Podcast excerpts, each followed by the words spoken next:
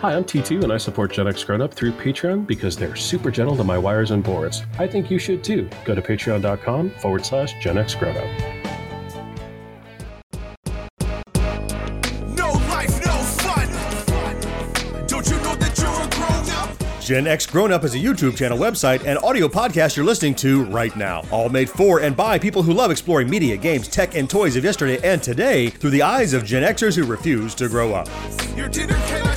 Your dinner cannot just be french fries. Basically, life sucks as a grown up. Welcome back, Gen X Grown Up podcast listeners, to this backtrack edition of the Gen X Grown Up podcast. I'm John. Joining me, as always, is Mo. Hey, everybody. And George is here. Hey, how's it going, guys? In this episode, we will run down our top 10 favorite one hit wonders from the 1970s. Mm-hmm. Memorable tracks from artists that were never quite able to duplicate the success of that one great song. But you know what is always at the top of the charts for us? Hmm. What is? Uh, what? Our fourth listeners. Uh, man, you are been working hard on these segues lately. Is that a new thing for you? I'm trying. I'm doing my best. we, we do have some fourth listener email from someone who's not a one hit wonder. Chad has written Hey, in again. Wow. Subject line of this email is "That's incredible," referencing the backtrack yeah. on uh, that Oh, great yeah, show. yeah, yeah. So Chad writes to say, "I loved this show when I was a kid, though I don't have any vivid memories of any of the segments, as I don't think I've seen the show since it was on. But when you guys started talking about them, I definitely remembered them. Again, we're doing We our, job, our job, Apparently, yeah. so that's right. he says the only one he does remember was a man who blew bubbles, soap bubbles, not like blowing bubblegum bubbles, and he was smoking and he was blowing smoke into the bubbles to make designs." Oh, yeah. I hmm. remember that. Do you remember? one. I don't remember that one, but I wonder how that plays on television today with no cigarette ads and everything. Yeah. right. Yeah, I don't know. Here's I- some designs in cancer for you, ladies and gentlemen. you can Enjoy. vape into it, I suppose. Can you vape? Ugh. yeah, like that's any better. It's not the same. I guess no. he goes on to say, I guess the guy who ate the bike saw Klinger try to eat the Jeep on MASH. I remember that. Oh, I remember that oh, episode. right. Yeah. And he thought that was dumb, but hey, a bike could work. Yeah, a Jeep, no, but definitely you can eat a bike. What's wrong with that?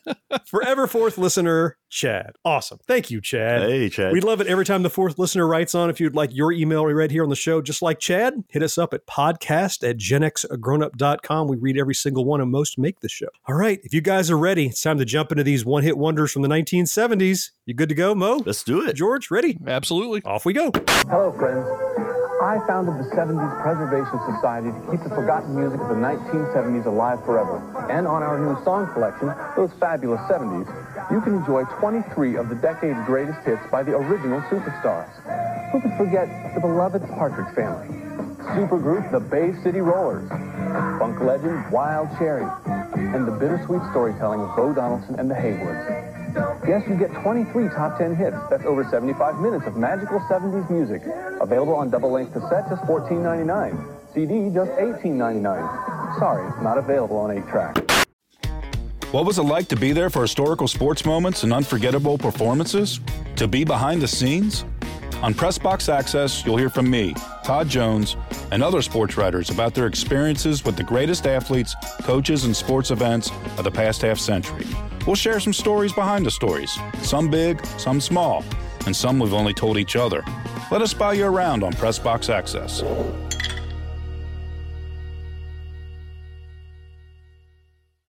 Now you'll remember it had to be sometime last year two years ago. We did our one hit wonders list from the 1980s, and mm-hmm. that's a wildly successful episode. That still gets lots of listens. And controversy. Because it's got the best decade for music. That's why. You're right. There, there's no question it's the best decade for music. we wanted to do something a little bit different. We wanted to look at the 70s. Now, the 70s are kind of weird for Gen Xers. That was the the bleeding edge of music for us. We listened to the 80s growing up and all through high school. Early days. And we're all a little bit older than each other. So George is the baby. Mm-hmm. You were Yep. born in 71, I think. 71. Yeah. I was born in 69. Yeah. And Mo was born in 1437. That's close. You know. Sorry, 67, 1967. But right, we're all just two years apart. But George is the youngest of us by far. We started looking at these, and you looked at this list, George. What was your reaction? I didn't know crap that was on this list. no, I didn't have a frame of reference. No, I mean, I knew one or two of the songs, but not from the 70s because when I was a young child at that age, you know, 71 through 1980, so never more than nine years old, my parents only listened to country music. Aha. I think most of of us at that point That explains a lot. we didn't get to choose music. Sure. Like nowadays, five year old kid has his own damn phone and he's got, you know, whatever streaming service for music he wants and he can listen to whatever he wants. But back then, when you were in the car with the radio, whatever your father or mother right. put that dial on, that was what you listened to. It was like I the TV. listen to country. You Yeah, watched so- what was on and you listened to what was on. Absolutely. Exactly. Yep. So the one hit wonders we're looking at in this episode are from the 1970s. So again, let's revisit this harsh definition from Wikipedia. A one hit wonder is any entity, in this case songs, that achieve mainstream popularity often for only one piece of work and becomes known among the general public solely for that momentary success. Ooh, that's, that's that sounds. I, I know. harsh. We hated harsh, that right? Momentary success. You were good for like a little while, then you for a second. That's right. Yes. You had your time in the sky. Then that's it. You're all done. You're done. So we're using that definition, and in fact, Wikipedia had a list of 71 songs that Oh, meet yeah. their criteria, which involve hitting the charts, staying on the charts a certain period, and never hitting the charts again. And so we had those to pull from. So since George didn't have as much familiarity in this version of One Hit Wonders, we picked a group top 10. Yeah. Right. Yeah. I mean, we've done that before on a couple Mhm. of different things. And so we create a spreadsheet. It works well. And then we allow ourselves a certain amount of points to put on anything that we want. So we have like 60 points total and we can spread them around, kind of like the bean counting episode from The Office where they're trying to decide who gets what raises. Yes, right. Right. Same idea. And moving beans the last second to try to snipe each other. All that happened. exactly. That's right. We yeah, did all, all those that things. type of stuff happened. and so we came up with a comprehensive list. So it's not that it's an individual's top 10. It's not Mo's top 10 or John's or mine. It is ours. It's Yeah. ours. It's kind of a combined thing. And we feel like that's a fair democratic way to do it, especially when one of us, myself, has little to no experience with the songs from that time period. Yep. Yeah. And, and lastly, before we get started, I will say that when we get to the end, we've all individually picked our own personal honorable mention that was not Yes. reliant on everybody else. So we have our top 10, and we also have three more honorable mentions. We'll get to those at the end.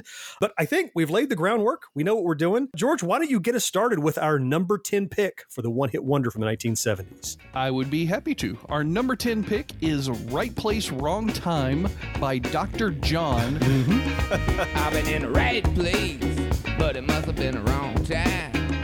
I done said the right thing, but it must have used the wrong line. And he released that song in 1972. Now, it didn't get popular until the summer of 1973, where it peaked at number nine on the Billboard Hot 100. Hmm. So it's got a little bit of a gestation before it got really popular, and I think that was kind of the way a lot of songs did then. It, you didn't have social media to instantly make something successful. Mm-hmm. It's ranked as the 24th biggest hit of 1973. Hmm. It's been included in an episode of American Horror Story. It's been on an episode of That 70s Show. Uh, Yeah. It's been in, Yeah. John, one of your favorite Fargo. It was Oh, was in it one Fargo? of those It was, shows. absolutely. Yep. Yeah, yep. yeah. Yep. Music included there.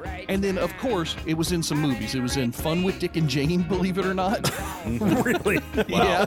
It was in Sahara. That was the Matthew McConaughey, we're going on a treasure Yeah, hunt thing. Yeah. I went to see that movie. I thought. Anyway, At least one person who wrote a McConaughey Wikipedia saw article it, I guess. okay. I'm not sure he did. He might have just been in it. He might not have gone and watched it. That's probably, it's fair. But then the final film, and this is probably a film that we could use for this entire list. It was in the movie Dazed and Confused from 1993, and that's where I Mhm. Know fits. it the most from. that fits. I love that film, and there is such a rich history of music associated with that film. And this is definitely one of the my favorite songs from this film. John, you actually scored this one pretty high. I mean, why was that? I did. Well, this is one of those songs that while it wasn't one of my favorite songs, it just screams the 70s to me. Like the gravelly voice of the lead singer of Dr. John, I'm at the right place at the wrong time. I mean, just Right. that kind of thing. It just feels like I'm in a Cheech and Chong movie, kind of a lowrider a little bit. It just feels like that. This ought to be back to back with the song Lowrider, the- quite frankly. You know, Sure, just how it sounds to me. That'd be a playlist. I could see Yeah, that. yeah, Yeah, I can see just that. It, it's it's nothing in the song spoke to me, but man, it just feels 70s, and every time it's on, you kind of turn it on because of the vocals in it. That's why I kind of weighted it. Okay. So, right place, wrong time. Our number 10 pick. Why don't we move along to our number nine? Mo, what do we pick? Oh, this was the easy one for me. Number nine was "I Love the Nightlife" by Alicia Bridges. Mm.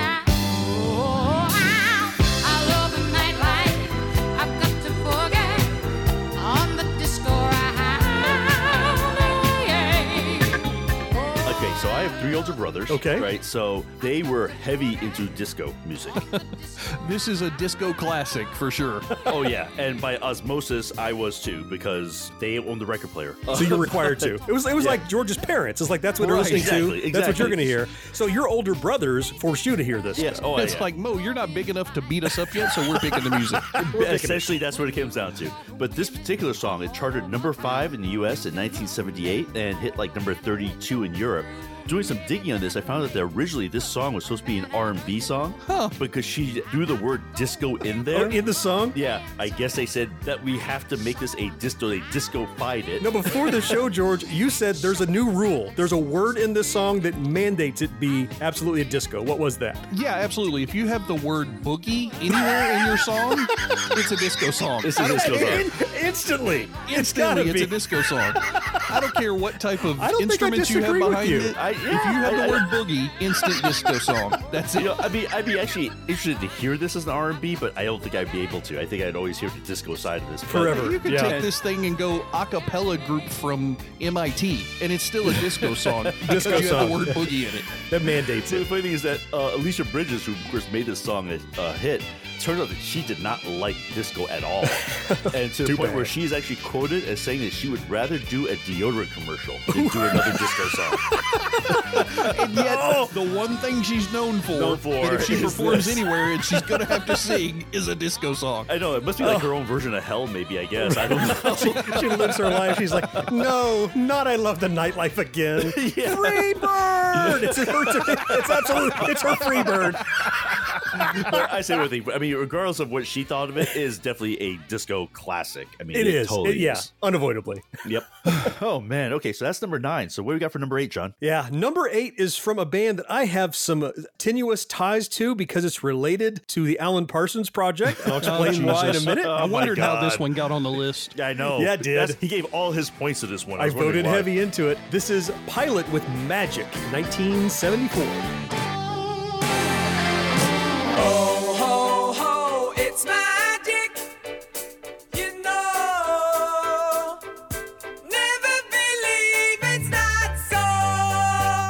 I really don't want to know, but I've got to ask: What the hell's the connection You gotta ask, to man. You this gotta damn ask. Alan Parsons project Yeah. song? Well, Magic is a great song in general, but the reason I picked it beyond just that I enjoy this song is by Pilot. Not only was the song produced by Alan Parsons, who produced tons of other stuff like Dark Side of the Moon and stuff for the Beatles and Abbey Road and things like that, but Pilot at the time of this release featured David Paton and Ian Bairnson, who play bass and guitar in many of the Alan Parsons things. So that's why the connection. But on its own merits, it was the first single the Pilot released, and it reached number five in the summer of 1975. But it ended up being their only top 40 hit ever in the United States. And isn't that a bummer? Like your first thing out of the gate is amazing, and then crickets. So he Shyamalan'd it. That's kind of the point of a lot of the one-hit wonders, right? They do one thing, it Yeah. goes really big, and you know, to say it was their first thing, they probably had made other songs and been point. touring around before that. So Yeah. Yeah. Was the first big single that released. you Yeah. know, there's a process, and it was their first big one that hit Fair for them, enough. and then just nothing else did afterwards. Yeah, and that's a shame. You know, and you hear the song, and it sounds very much like a love song, and it kind of is and kind of isn't. Actually, there's only two verses, and the rest is just the chorus, and they don't mention a girl at all. Apparently, they say that the song is actually about waking up on a sunny day. According to David Paton, who wrote it, it was inspired by the sunrise on Blackford Hill in Edinburgh. And now it inspires commercials everywhere. Doesn't Yeah, it? No. oh, oh, it's magic. Absolutely. How, how many times have we seen that? in- I know, like I feel like it's a part of every car commercial now, and Yeah. Every cleaning product. Well, because it's magic. Cleans up spills like magic. it's magic. it'll be on the next Ron Popeil infomercial. Never believe it's not so. Imagine owning the world's greatest love songs And you are my by the greatest voices of our time.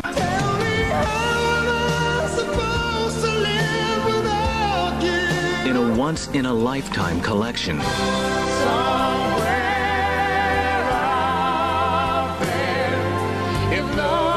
Time Life Music presents the Ultimate Love Songs Collection.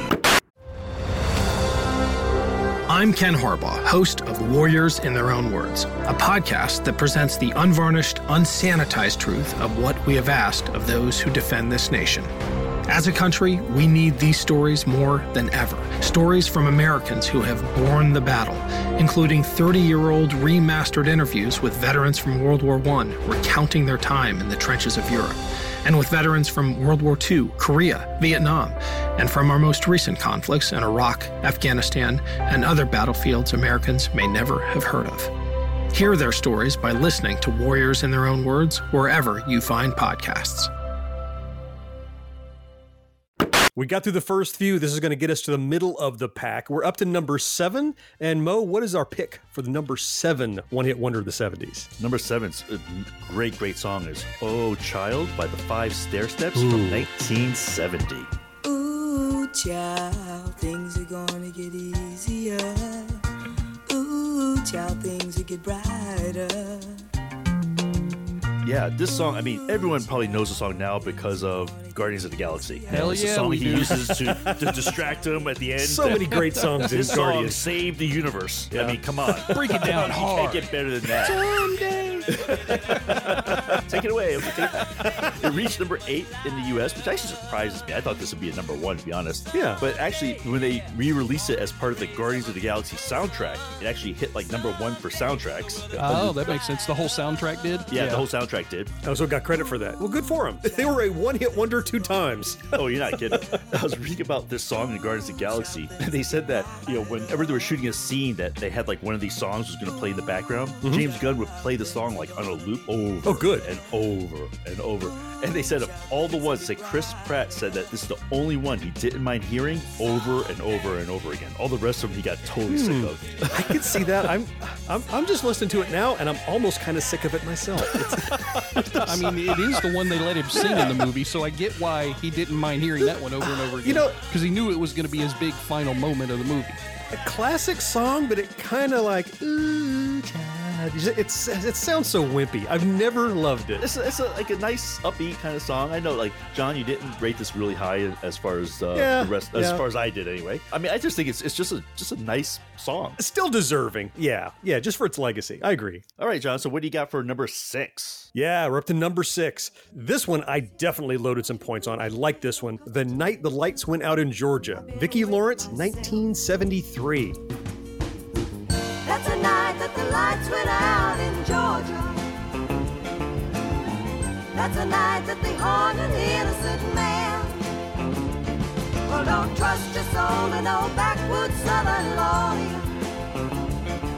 Cause the judge in the town's got bloodstains on his head. So Vicki Lawrence, this is a one-hit wonder for her, but she's not a one-hit wonder in the world of entertainment. No. Oh God, no. Yeah, well, she was on the Carol Burnett show for years. She's a comic oh and God, a comedian. Yeah. She was on uh, Mama's House, or was is that the Yeah, right. sitcom? Yeah, Mama's Family or Ma- something Mama's like that. Family, One of Mama's those- Family, that was yeah, it. right. Let me tell you, when this came on our list, I saw Vicki Lawrence. I was like, that can't be the same. Is that the same Vicki Lawrence? I mean, It I so looked is. Up, I'm like, Yep. it is. Oh my god, it's such a great song too. I think she's probably one of the most underrated comedians of all time.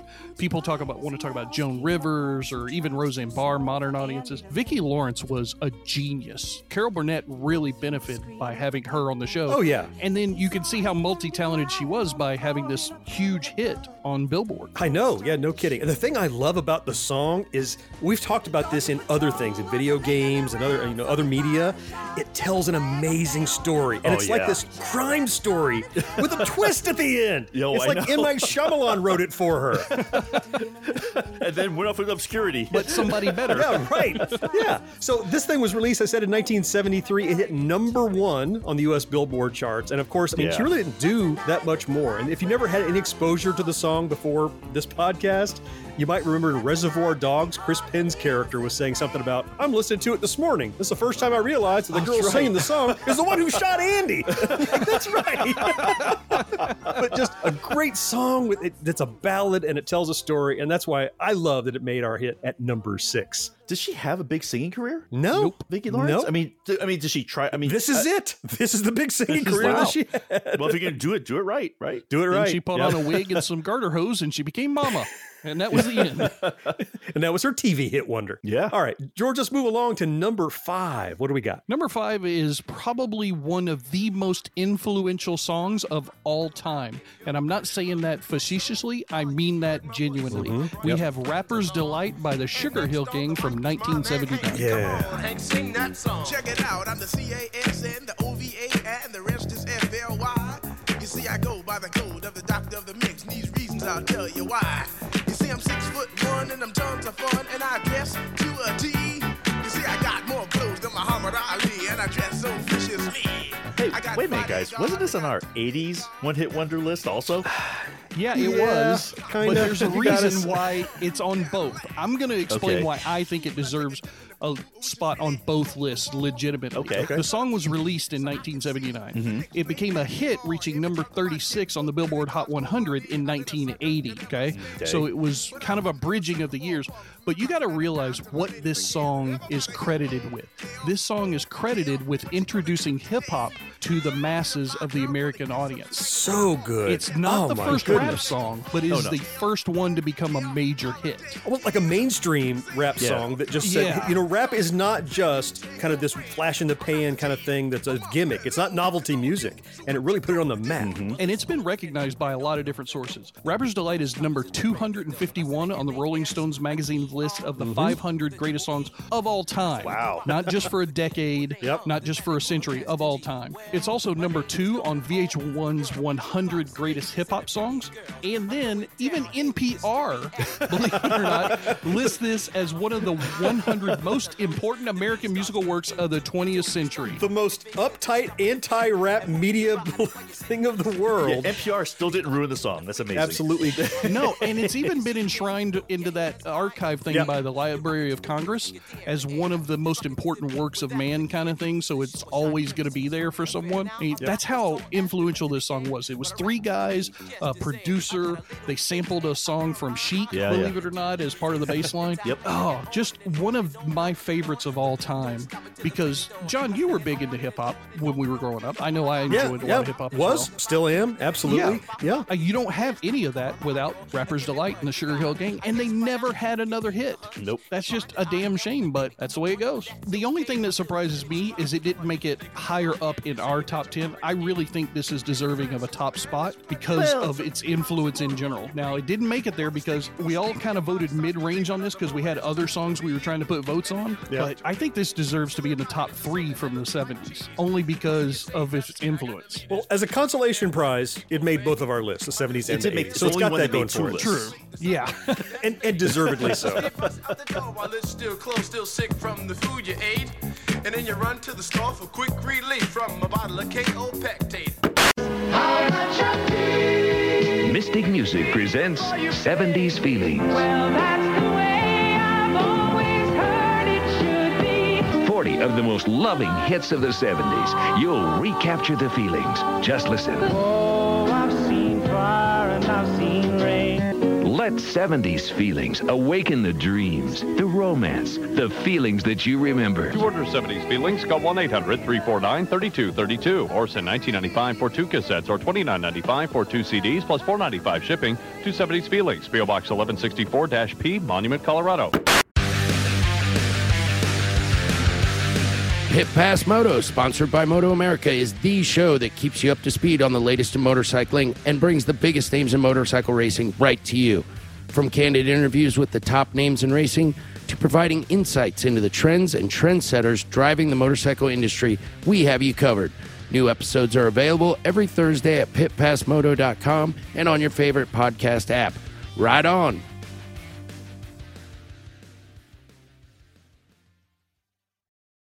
We are truly past the halfway point now. We're moving into the top five of our top 10 one hit wonders of the 1970s. And George, let's throw it back to you. What is your number four pick? I don't know how this song ended up at number four. It should have been number one on every damn list we ever had, but it is Video Killed the Radio Star by the Buggles from 1979.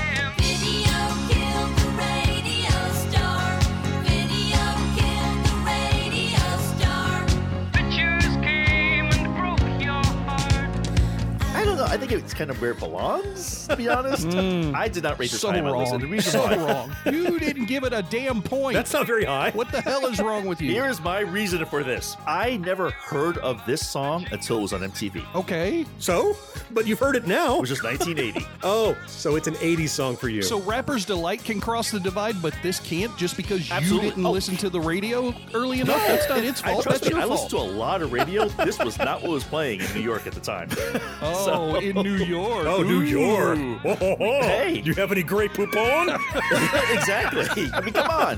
When they played this on MTV the first time, I was like, "What song is this?" And I was like, nobody I knew even heard of it. Well, let me give you some of the details about this to try and convince you a little bit more because it does have Do it, a really unique storied history. Okay. Believe it or not, it was first recorded by a guy named Bruce Woolley in the Camera Club, and they had Thomas Dolby on the oh, keyboards Oh, okay, for the know what that original recording. Okay. Later on, it got re-recorded by the trio who wrote the song, which he Bruce Woolley was a part of, as the band called the Buggles. Ah, That's the one we know, right? And that's the one that we know that ended up on MTV. It reached number 40 in the US. Oddly enough, it ranked number 40 on VH1's 100 Greatest One Hit Wonders of the 80s. Okay. Again, from 79. Right. Right. Yeah. This is the one that everybody knows. First music video ever shown on MTV in the US at 1201 Yep. on August 1st, 1981. On but launch day. oddly enough, later on down the line, it was also the first video shown on MTV Classic in the UK on March 1st, 2010. That's the life that this song has. So when they made an extra channel for music again, they used it one more time.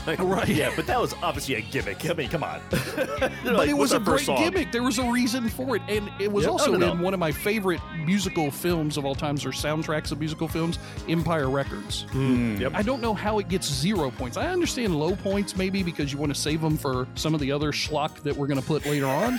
wow. Jeez. Loaded language. I know. but, but zero points, Mo? Really? I, okay, for a song in the 70s, I've never heard of the song, so I didn't think it deserved a single point. Mm. Wow.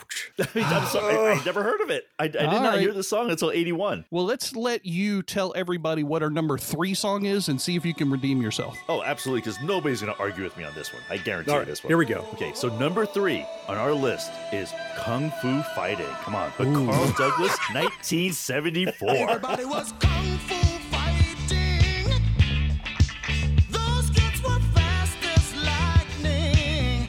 This song was produced by somebody called Biddu, which I'm not sure. Of course it correctly. was. Hey, This is a this great was, it was the first UK number one hit that was produced by an Asian person. So there you go. So it has some Oh. something there. And is that because it's about kung fu fighting? No, it couldn't be. No, Okay. but basically, it, it just capitalized on the movie craze. Kung fu movies are huge in early '70s. Which was You know, Bruce. Lee was massive. Yes. but and of course, every martial arts movie that was slightly not serious at all used this song. Kung Fu Panda, Wayne World Two, Beverly Hills Ninja. Beverly Hills Ninja. like I said, who are not serious at all. They all used the Yep. song. But come on, this is an earworm catchy song. Now, I had actually heard that this song almost wasn't a song at all, let alone a one hit wonder. And in fact, I brought our friend Moxie from Your Brain on Facts podcast over to join us. Hey, Moxie, how you doing? Hey guys, I could not be more happy to come over here and talk about this song. So you were telling us earlier that Kung Fu Fighting, as, as great as it is, and what such an earworm it is, it almost didn't happen. Can you tell us a little more about that? Yeah, well, uh, it's performed by Carl Douglas, who is um, he was a session musician, basically the guy you get in to do a song that was written by a songwriter as opposed to an artist, and a producer by the name of I think it's pronounced Biddu. I've never heard it said. He had hired Douglas to sing the song "I Want to Give You My Everything" as a hmm, single, but a single, and for the young people in the audience, that was when you bought you bought one song on a physical media, and on the back of it was some other song you didn't care about and would probably never listen to a second time. The B-side. The Yeah. B-side, yeah. You had to go to a store and interact with other human beings. they were dark times, and there were two music stores in the mall, but they were owned by the same company, but they didn't tell you that. you started when there was a mall? Wow. Most started when it was a cart on the back of a horse. Hey, hey, hey! I'm not that old. He's not that old. Just because my records were stoned doesn't mean anything. Uh, but anyway, that's not what we're here to talk about. we're here to talk about the B side of I Want to Give You My Everything, which ended up being Kung Fu Fighting. See, they didn't have a second song. So Oh, okay. they, had, they Oh. had three hours of studio time blocked out, and you might as well use it because you paid for it and you're not getting the remainder back. You know, you don't get a prorated refund on the studio time. So they're like, let's see what we can do. So uh, Biddu tossed it over to Carl Douglas. Like, you, do you have anything like maybe something from the vault that you can dredge up? and they ended up writing it uh, really quick. That they got it in two takes. Wow. In ten minutes. in the, the last 10 minutes of the studio time. Let's just knock this out. Wow. the last 10 minutes like let's just get something on the b-side i don't know maybe maybe you can't even put singles out without a b-side i don't know but two takes the man got it for a song that had, had never been performed before is pretty pretty amazing and he did all the That is chopsocky yells and stuff like that Right. exactly, exactly. And it was a throwaway. It was just meant to be filler. And then Biddu played it for the head of Pye Records, who noticed really quickly this is a good song.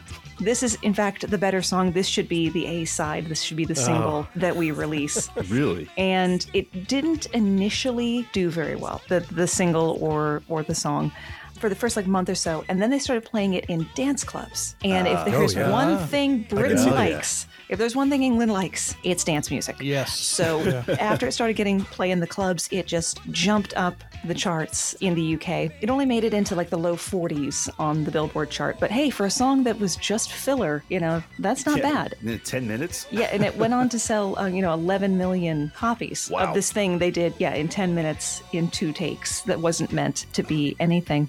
And if I could share a personal anecdote, Please. Please do. this song actually has a personal significance uh, for me. It fell to me to be the one to take our childhood dog to the vet to be euthanized, like the dog we all oh. grew up with. So, and it mm-hmm. fell You to me. were older, not as a child. No, not as a child. I, I, I had to be able to drive. that would have been terrifying. I was like, good lord. Here, little girl, take the dog to the vet. no, no. Well, if nothing else, you'd hope they'd wait until I was old enough to have a driver's license and make me Yeah, yeah, right. walk there. That's Right, just yeah. terrible. yeah. Would you oh. walk the sick dog up to the vet? oh. Just carry him. The baton death march of golden retrievers. yeah, so I'm, I'm coming out of the vet. I get in my car, I, Turn on the radio, and "Let It Be" is playing, and I'm, uh, that's you know so soothing. And I'm like, okay, this is nice. And it's, it just it's just wrapping up. And we had this radio station at the time that claimed to play everything. Uh, and then the next song up was Kung Fu Fighting. So wait, Oh, wow. So after Let It Be, Yeah, from Let It Be straight into Kung Fu Fighting. And that's when I learned it is physically impossible to cry while this song is playing. it's just, you can't. You cannot do it. It, it cannot be done. Such a feel good song, and it, and it made you feel better. That's great. Yeah, because it, well, it's, it's so fun and it's so happy and it's it's fundamentally so silly. Yeah. You Yep. know, that, yeah, I'm still kind of bummed out, but it's physically Yeah. impossible to cry while Kung Fu Fighting is playing on the radio. That's a little known fact. You heard it here first. Oh, I've got all the bonus facts for you. Thanks for stopping by, Moxie. Man, we love your show. Would you tell our fourth listeners how they can find your podcast? Yeah, well, if you want to get more bonus facts like these, you can, uh, well, of course, once you have finished the entire back catalog of Gen X Grown Up, use that same podcast app to look up Your Brain on Facts or go to yourbrainonfacts.com. Or if you want to fill your brain in a quieter sort of way, there's also the Your Brain on Facts book available now. Ooh. Excellent. Moxie, thanks for stopping by. Oh, thanks so much for having me. All right, now we're getting down to the bottom of the list here, the, the big one. So what do we got Well, for this is the top John? of the list. This is the top, best. the top of the list, the best. what- Not according yeah. to me. Just saying. okay, John, what do we got for number two? Number two is oh, I love this song and I love the story behind it, but I'll get to that in a second. This is My Sharona by the Knack from 1979.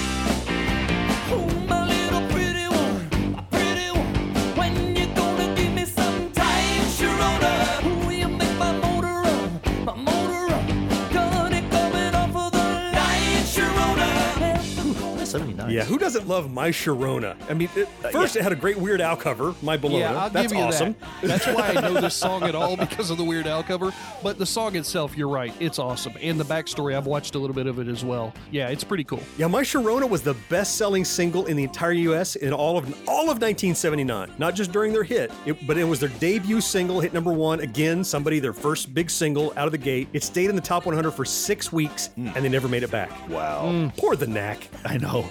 Oh, so, so what's this backstory? I didn't hear this one. This is, I love this story. And if this doesn't bring a little tear to your eye, you've made a stone. Aw. So the song is about a woman named uh, Sharona Alperin. Okay. So the lead singer for the Knack, Doug Fieger, had a crush on her. Doug was 25 and Sharona was only 17. Okay, a little creepy, but go ahead. They met in a clothing store where Sharona worked. Doug was there with his girlfriend. Ooh. Saw Sharona, was smitten by her. With his girlfriend looking on, invited her to come to the show that night. Wow.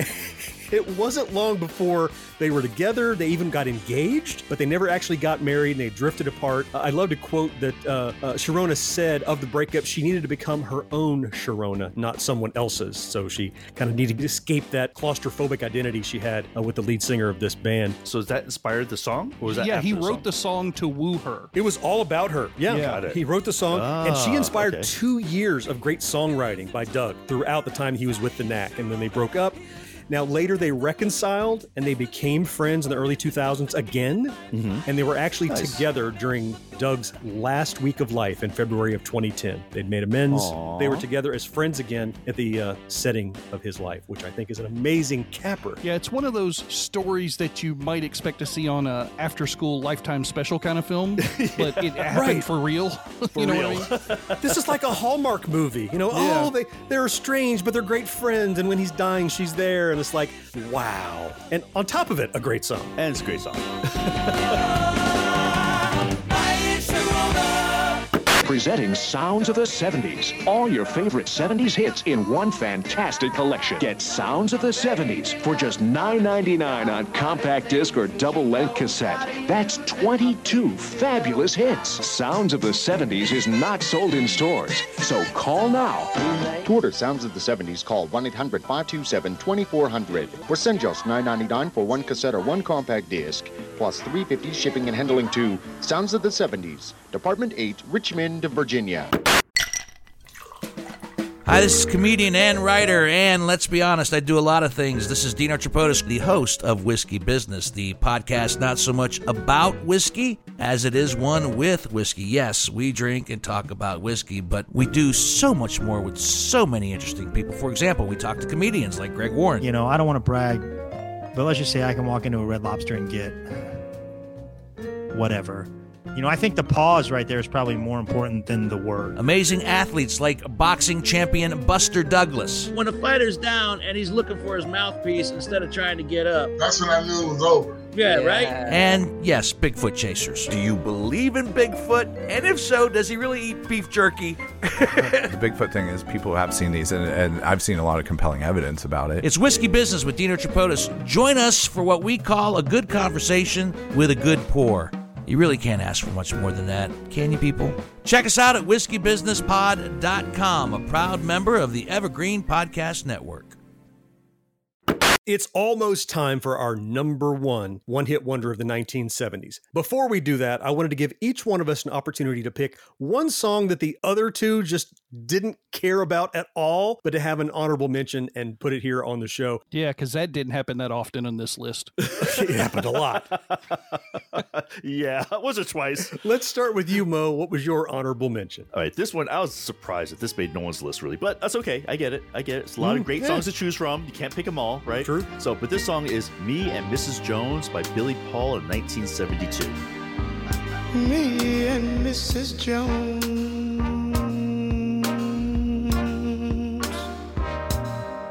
Got a thing going This song hit number one, and this is the part I just thought was so funny. It's like, you know, it's a song about having an affair. I mean, that's really what it comes down to. You know? Okay. I um, didn't know but- that. That's- oh yeah. okay, I'm it's a learning. song about a person having an affair with Mrs. Jones. It knocked out Helen Reddy's "I Am Woman" out of number one when it became a hit, and it was turn was knocked out by Carly Simon's "You're So Vain." So it's kind of weird little sandwich. What kind of sandwich between some stuff? also, I mean, this was in SS Magazine's top 25 slow jams of all time, and it really really deserves it. It is an And amazing so it's song. your honorable mention. Why do you Yes. specifically? Why do you love and pick this one? I just remember when this came on, it was like one of those times like my, we'd be driving in the car, going on some trip or something like that. Song would come on, and this is when my dad would be like, "Shut up back there!" Turn up the radio. he just loved he loved this song for good reason. Any of the adults in the car were always like, all the like some of the kids like, Shh, Yep, we gotta hear the this song's song." coming on. The radio would turn up, and then the song was over, and we could be loud again. That's yep. I love memories like that connected to songs and why it's meaningful to you. So, George, how about you? What was your honorable mention that didn't make the top ten? So first of all, it's the most honorable mention, the most honorable mention of all of them. Oh, uh, because oh, it's mine, Jeez. and I'm always right.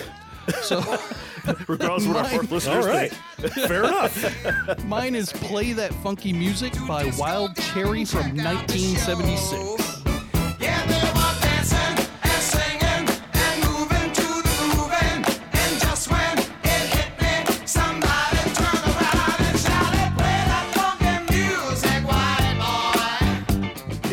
It is a. This awesome honorable mention, which should have been on the list anyway, hit number one on the Billboard Hot 100 in September 18th, 1976. It was also number one on the Hot Soul Singles chart. I believe, if I'm not mistaken, this may be one of the few songs on our list that hit number one on two different charts of the Multiple era. charts. Yeah. Mm-hmm. Right? Certified platinum by the our good friends at the RIAA because they sold over 2 million records, eventually making it to 2.5 million records just in the U.S. Mm, wow. All That was back in the days when record sales are how they counted things, right? When it was records, right? When it was Right, yeah. 45s and albums Yeah. and everything. Yep. Uh, it was listed at number 93 on Billboard Magazine's all time top 100 songs in 2018. So people still, even just a couple of years ago, are showing this song praise and recognition as well they should. This is a song that when I was a young kid and we would hear this playing on the radio, like, at my little elementary school, mm. right? That somebody would have a little one of those little small portable transistor radios, and they'd play Oh, the right, local station. And we'd be sitting in there on the basketball court. We'd have our short shorts on and the knee high socks with the bands around, color The bands bands, around yeah, the top. two socks, the two visual. socks. No, Yeah. the visual. Stop.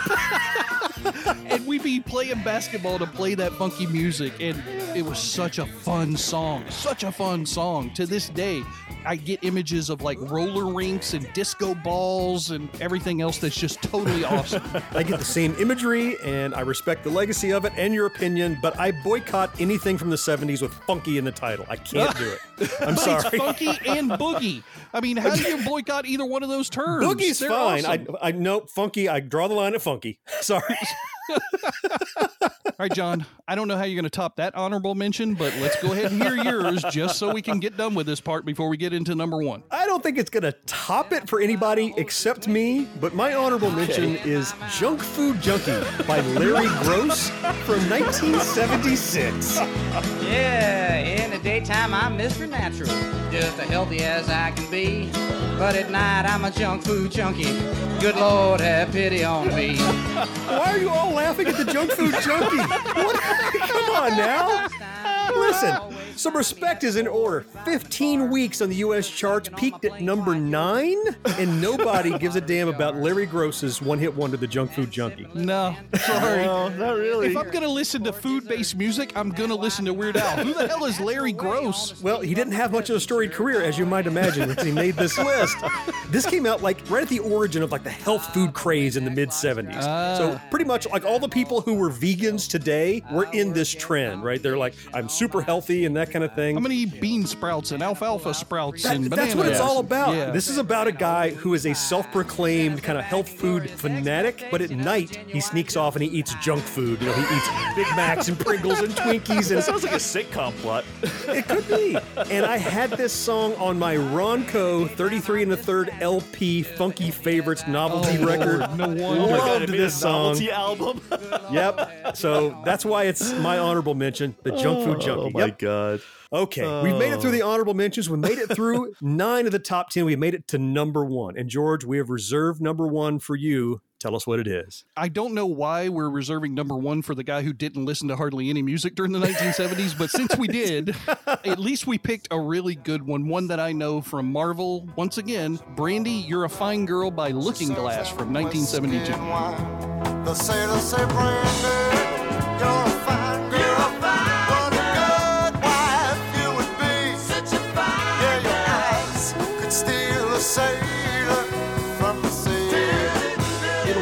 probably surprise no one that this reached number one on both the Billboard Hot 100 and the Cashbox Oh, yeah. Top 100 charts. One of the only other songs on this list to do it on two different chart lists. Following the song's release in 1972, Brandy increased in popularity as a girl's name in the United States, according to the Social Security Oh, yeah, Administration. that can make sense. Oh, jeez. In 1971, Brandy was number 353 for girls' names. Right. 1972, it went all the way down to 140. And in 1973, the first full year after the song's popularity, went down to number 82. The 82nd most popular woman's name. Yeah, I mean Wow. that's just Jeez. crazy. According to the you know Social Security Administration, every time you got your little card and everything, I don't yeah. know how many illegitimate children named Brandy didn't get their Social Security cards, or maybe stripper card? names were used as Brandy or something. So that number may be on the low side, but it definitely had an influence. This did for Brandy what the police did for Roxy. Yeah. Yeah. Popularized that name that maybe otherwise wasn't. And this is another great story based relationship building and telling why you can't be with her. What a great, I love the story of this song. Well, I think it may be the best story based song, and that's what it was written for. It's such a good story that it's often misjudged as being inspired by a woman who really did live in the 1800s and pined for her sailor lover to come back home, but he never did, and she died waiting for him. But it's not about that woman at all. It's actually about the author's girlfriend who was named Randy at the time, and she just happened to be a barmaid. And then he went from there. And he went off to the ocean? Did he go to get on a ship? No. no, no, he no, he just wrote the song about her being a barmaid, and he because he wanted to write quote unquote a pirate song. Oh, okay. And so this is There you go. how that developed. He's supposed to be a pirate. I didn't pick that part up. Yeah, I didn't either, but Yeah. uh, it's been in a lot of films, as we all know. Lords of Dogtown, Say Anything, Charlie's Angels, believe it or not, a very Brady sequel, even. like, okay. And then, of course, its most famous entry into film to date, lately, Guardians of the Galaxy Volume Two. Oh, yeah. And it played not just in the movie, but it was central to the story of the film. Mm-hmm. That's what a lot of people take from it. I really enjoy just like the personification of the ocean in this, where you know I can't be with you because my life, my love, and my lady is the sea, right? So it's it's like for sailors, many of them, it brings so much color into it. It's not just like I'm on a boat, so I can't love you. It's so deep. I love how it, it flows. Well, and it's you know it goes to her as well. Like she serves a hundred ships a day, but she only loves one man. Yes, on all exactly. those ships. Oh, you I know, got and- chills. I love this song. What a great pick for number one. I'm so proud of us. I'm so proud of us. Yeah, we actually wound up with one that we all sort of agree on. You know, that's pretty amazing. Weird. Someone call Ripley. yeah, you know, oddly enough, Mo, you gave this the highest point value of the 3 of us. Mm-hmm. I was second, and John was actually kind of on the low to moderate end for point values. You know, I had more points on it. I shifted them down to junk food junkie. That's all. That's all it was. Oh God! what the hell? Oh my God! you guys just wouldn't vote for it. What can I tell you? Yeah.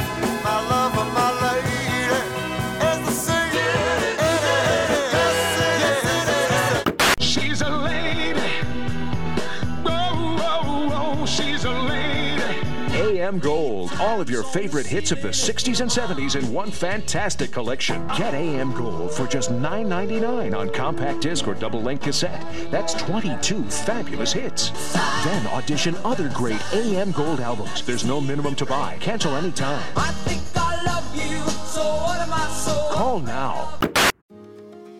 My name is Cindy Burnett, and each week I interview at least two traditionally published authors on my podcast, Thoughts from a Page. We talk spoiler free about their books, so you can listen whether you have read the book or not. And then we delve into things that you most likely won't hear about anywhere else the importance of the cover design, why they included various aspects of the story, personal details about both the books and the authors' lives, and so much more. You can find the podcast on every major platform and learn more about it on my website, thoughtsfromapage.com. Thanks so much for checking it out.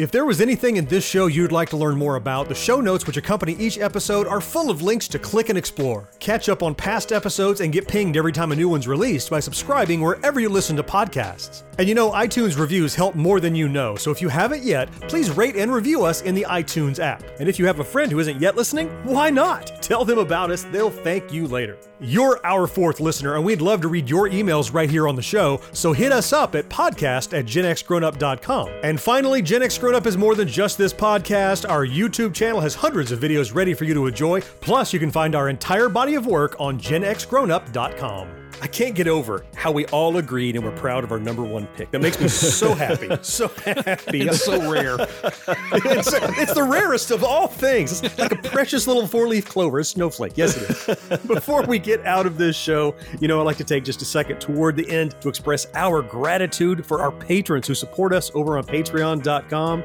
Give us a few bucks a month to really support what we do here on the podcast, over on the website and on YouTube. Man, this is a growing list, 30 plus and counting. Here we go. I thank each and every one of you.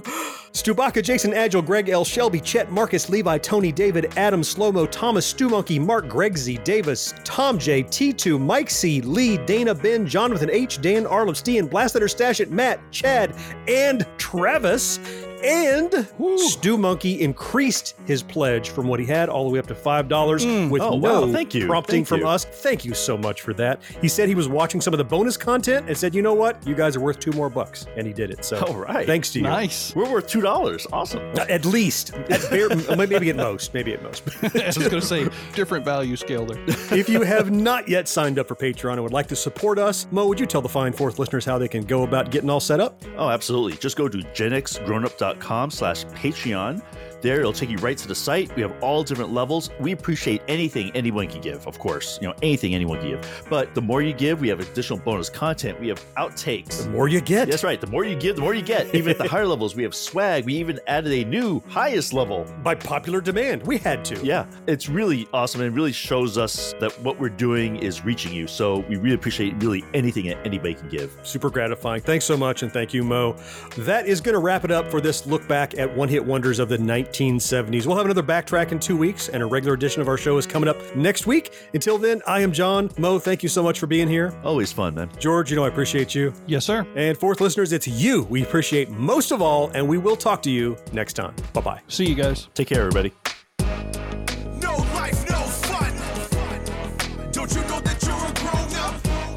Gen X Grown Up is a member of the Evergreen Podcast family. Learn more at evergreenpodcasts.com.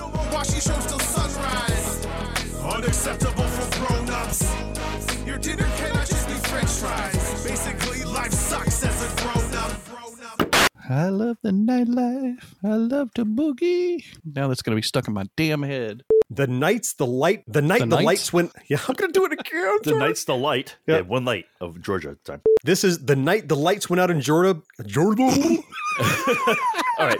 Apparently, John, you have to make me feel podcast better. is You can- going so okay. damn well. I keep telling y'all, just the just internet wait till you guys do not it's want us not to cursed. do this one. the internet, let me speaking. Okay, all right, five, four, three. Now I had heard that that. I'm trying to, good job. First words, fucked it up. Three, two. You got to get it out of the way early. Right? Yeah, yeah, yeah. Greg Z, David, Tom J, T. it must be T two. I didn't type it. okay, sorry. All right. See? Uh, yeah. Three, two. I didn't type the two. Ah. Tom J T. Fucking put the two in there, idiot. I can't read it. two. Two. Got it. All right. Blah, blah, blah. Starting again at the beginning. Fourth listeners, how they can go about getting set up. Sure. It's like super easy. Sorry. Unlike my speaking. Yeah, it's okay. All No, right. yes. Okay, unlike that's a blooper. Let me do it again, and they'll just hear this part at the end where I'm an idiot. You- Okay. All right. all right. Well, hey, podcast listener. My name is Vince, and I'm the host of a show called The RR Show. It stands for Reddit Readings. We're going to sit down twice a week, and I'm going to bring you the most entertaining stories from all of the best subreddits that exist online. Things like malicious compliance, petty revenge, hey, lady, I don't work here. Oh, there's so much more. Lots of great stories and things you won't believe. Like the one time uh, this dude was caught in a bathroom with his friend and he was slapping them because that was the only way that he could actually legitimately help them. A mall cop comes in with a taser. Oh, yeah, the rest is history. It's going to be fun. There's, uh, I don't know, I got like 20 seconds left, so I don't got much more time to tell you another story. But just join me on The RR Show. It's from Evergreen Podcast, produced in partnership with Wessler Media. So, The RR Show. Wherever you get podcasts, subscribe today. And uh, it's like an adult story time. Let's hang out together. The RR Show. Subscribe today wherever you get your podcasts.